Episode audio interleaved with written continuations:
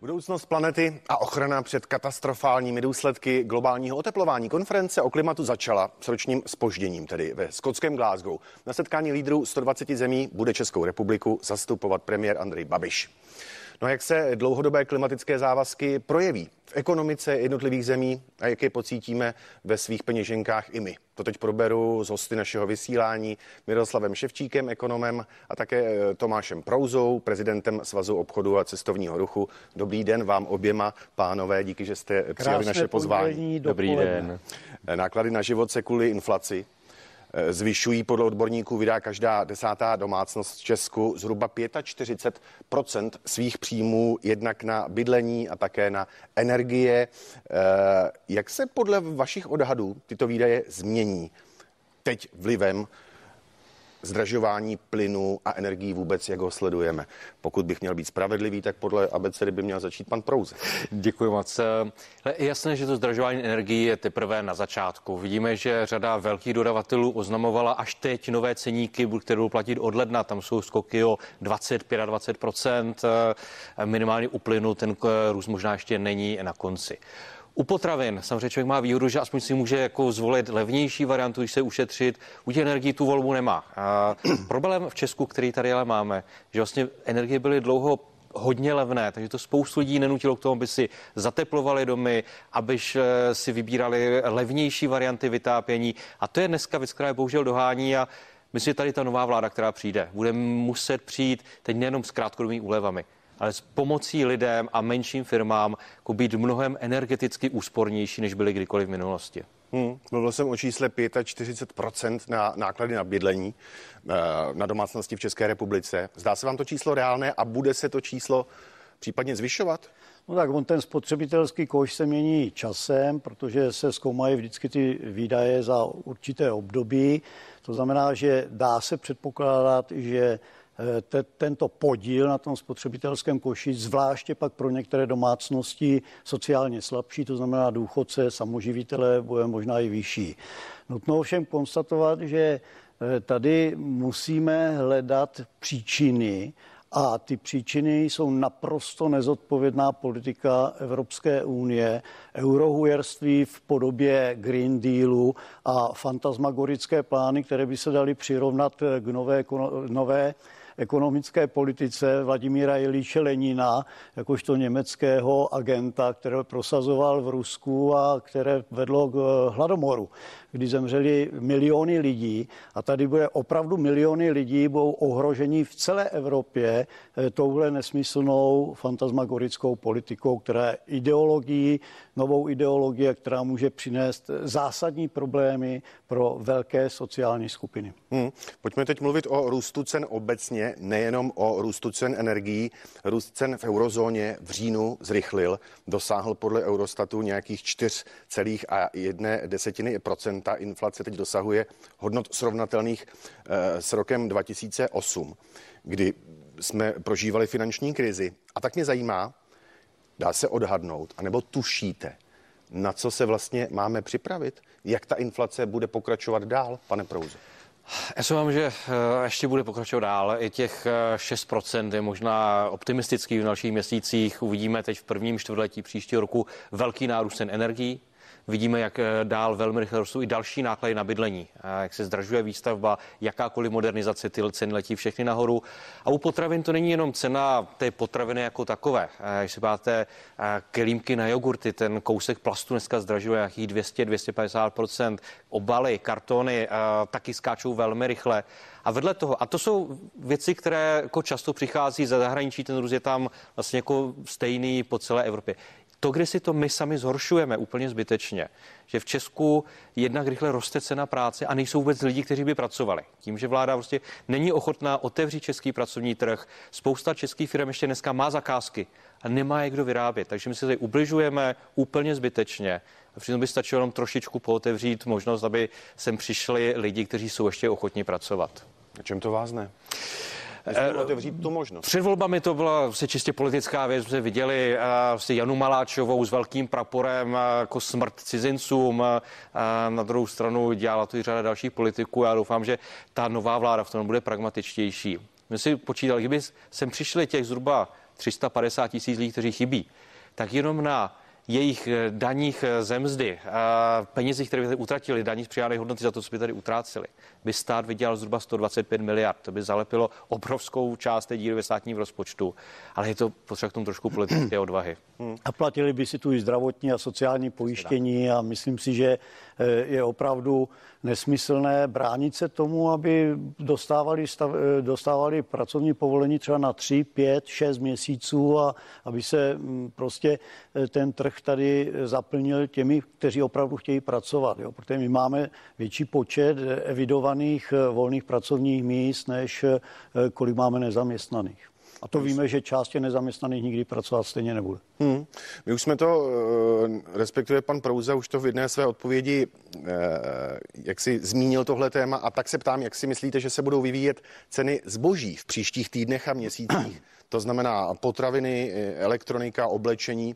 Výrobci i prodejci tedy musí reagovat na zvyšování takzvaných vstupů jak výrazně budou muset promítnout tyhle ty náklady do konečné ceny pro nás, pro zákazníky. Jinými slovy, bude se zdražovat? Co si no, myslíte? Jistě ceny, ceny porostou, ale my se dostaneme do podobné situace, v které jsou v současné době třeba Velká Británie, Amerika, takzvaný kapitalistický e, stát první třídy. Oni jsou nedostatkovou ekonomikou. Oni se dostávají do situace, kde my jsme byli v 80. letech a toto může samozřejmě nastat, protože při nejmenším na určitou dobu jsou přerušené eh, ty vzájemné jemné předíva dodavatelsko-odběratelských vztahů. A některým výrobcům se už nevyplácí vyrábět, protože eh, ty jejich výrobky by byly těžko prodejné. Jo. To znamená, u těch nezbytných výrobků tam ta cena nezbytně poroste a musíme očekávat, eh, že může ten růst inflace být i razantnější. Konec konců v tom harmonizovaném indexu spotřebitelských cen vlastně ta nejsilnější ekonomika to je Německa, tak eh, ten jejich index inflace roste rychleji než dokonce u nás. Jo? A to my v našem, eh, v našem indexu, když ho měříme podle našeho spotřebního koše, tak my tam máme to indukované nájemné a máme tam daleko větší poměr eh, těch nákladů spojených s bydlením, což Němci nemají. Takže všechno zlo v podstatě teď přichází z nadměrných, úplně nesmyslných regulací ze strany Evropské unie. A to si ještě veme, eh, že eh, oni si postavili Nord Stream 2, to znamená, sice se obchoduje na rotterdamské burze plyn, ale ten Nord Stream, ty trubky vedou do Německa a my budeme muset asi přebírat eh, ten plyn od nich, což nám samozřejmě nastaví jinou cenu, než za kolik to prodává Gazprom. To je za prvé. A za druhé, oni nejsou schopni ani Němci si skolaudovat ten Nord Stream 2, aby vytížili nebo aby vyplnili tu mezeru, která jim nastala z toho, že jim nefoukalo, že ten plyn si spotřebovali v době, kdy si mysleli, že jim bude víc svítit slunce a jim bude víc foukat a e, mají prázdné nebo poloprázdné zásobníky. Takže těmito fantasmagorickými regulacemi, které je zase ale z Evropské unie, tak se můžeme připravit i o to, že některým výrobcům, některým e, producentům průmyslu, ale i domácnostem může v zimě chybět plyn. Zajímá mě pochopitelně i názor Tomáše Prouzy. Je tou příčinou Eh, Evropská unie, abych to úplně zjednodušil, tedy co říkal pan Ševčík? Ne, tak jako, Mirek, jako tu jako povinnou pětimivku nenávistí k EU musí jako odehrát. Já ji miluju, povědě, já ji miluju, ale, ale ne, aby měla jenom volný pohyb zboží, služeb, práce tak, a kapitálu, tak, no, ale, ne regulace. No ale buďme rádi, prostě jako je, to je spousta segmentů, kde ta regulace musí, Evropská prostě nemůže být národní, prostě pak nemáme volný trh, to je první důležitá věc. A to, že zejména u energií, jako bychom měli být jako daleko tvrdší vůči Rusku, je naprostá pravda.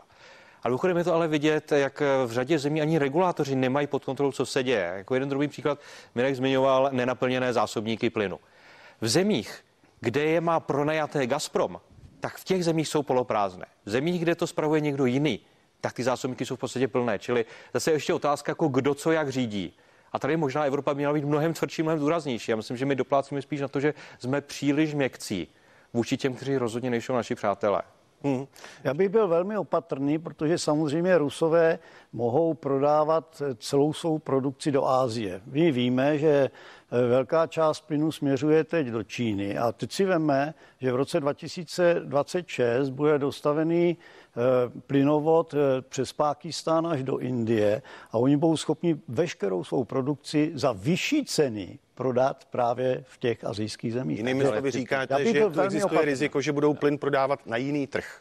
Mohou, mohou přesměrovat velkou část toho plynu na jiný trh. Tak, a samozřejmě my ty musíme... trubky jdou jako z jiných nalezíš, než ty trubky, které jdou do Evropy z velké části. Ale ještě no, není, to úplně, není to úplně tak pravda. No. Tak. Přiznám se, že až tak daleko moje povědomost nesahá, ze kterých nalezíš, kam vedou které trubky. Ale jednu věc bych mohl zmínit v téhle souvislosti. Eh, o víkendu se mluvilo o přerušené dodávce v plynovodu Jamal. Co tohle to může způsobit s, s plynem třeba i na našem trhu? Týká se nás to? Týká se, no, protože ty soustavy jsou propojené samozřejmě. Prostě ve chvíli, kdy Rusko začíná očerpávat nebo naopak by uzavřelo kohoutky, tak eh, v tu chvíli samozřejmě se stahuje z těch zásobníků, které jsou plné, prostě zásoba plynu do jiných zemí a je to zase o té strategické debatě. Prostě chceme být závislí na Rusku, chceme si připlatit za nějakou naši nezávislost. To je debata, která už se roky vede v Polsku, kdy prostě rádi kupují skapalněný plyn z Ameriky za vyšší cenu, protože nechtějí být závislí na Rusku. A samozřejmě, že to něco stojí. Ale my jsme tady tu debatu nikdy nevedli vlastně v Česku. My jsme vlastně rádi, zatím to tady jako teklo levně, a nikdy jsme neřešili variantu B? No a tak my musíme vědět taky, že cena je základní informací jak v ekonomii, tak i v ekonomice, to znamená v hospodářské politice.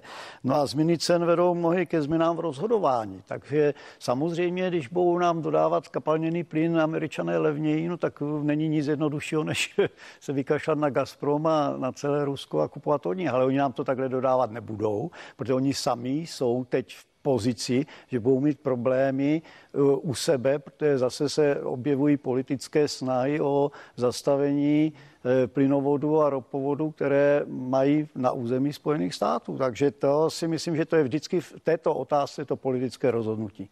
A je pokrytectví si myslet, že nebudeme uh, v budoucnu závislí na plynu z Ruska, protože jestli dojde k opravdu k vypnutí jaderných bloků v Německu, no tak eh, nemají jinou alternativu, než mít jako zásobárnu, právě ještě větší zásobárnu plynu a možná jim ani ten Nord Stream 2 nebude stačit. Tak Čistě hypoteticky, abychom nebyli závislí na uh, ruském plynu, pomůže nám nebo měla by nám pomoci právě jaderná energie? Bez pochyby v Česku nemáme jinou alternativu dlouhodobě. A I proto, jak jsou vlastně na té české energii závislé třeba jako německé průmyslové firmy, zejména v Bavorsku. Prostě dneska bavorská ekonomika jede na českém jádru. A tak to bude ještě velmi dlouho. Takže my opravdu jako musíme stavět. Hmm, to ví můj tři a půl letý vnuk Pepíček, který možná se teď dívá, tak ten, eh, ten ví, už jo, protože on jezdí na Šumavu a tam je kousek vidět z vrchu Temelin, tak jsem mu to ukazoval a vysvětloval jsem mu, že tam se vyrábí elektřina a že tam se budou muset dostavit další bloky. Není to o dostavbě jednoho jaderného bloku, ale nejméně tří bloků, které bychom měli dostavit. A musím ještě říct jednu věc, a to je pochvala zase pro náš průmysl. My jsme schopni schopní ze 60 až 70, možná 75% si zabezpečit tu produkci stavby plus technologického vybavení sami z vlastních eh, zdrojů. Ale nesmíme si nechat do toho kecat Evropskou unii, aby nám tady zastavovala průmysl, který eh, by jsme my potom potřebovali právě pro tyto. Rozumím, rozumím, i když v případě dostavby jaderného bloku elektrárny tedy Dukovan, ne Temelína, ale to je jedno, už ten termín trochu nestíháme. Tak, Pánové, ještě jedna já věc. Já jsem prosím... říkal dva v Temelině a jeden v Dukově. Říkal jste, je to tak. pravda, ano. Jedna věc ještě, která mě zajímá, eh, s celou touhletou situací může nějak zahýbat případné euro, tedy euro, které bychom případně mohli používat a začít s ním platit. Hraje to v tom vůbec nějakou roli? A prosím stručnou odpověď. No, v energetice ne, ale jako, abychom mohli přijmout euro, tak by tady konečně nějaká vláda musela udělat pořádnou penzijní reformu, pořádnou reformu sociálního systému a to by rozhodně českou ekonomiku velmi nastartovalo.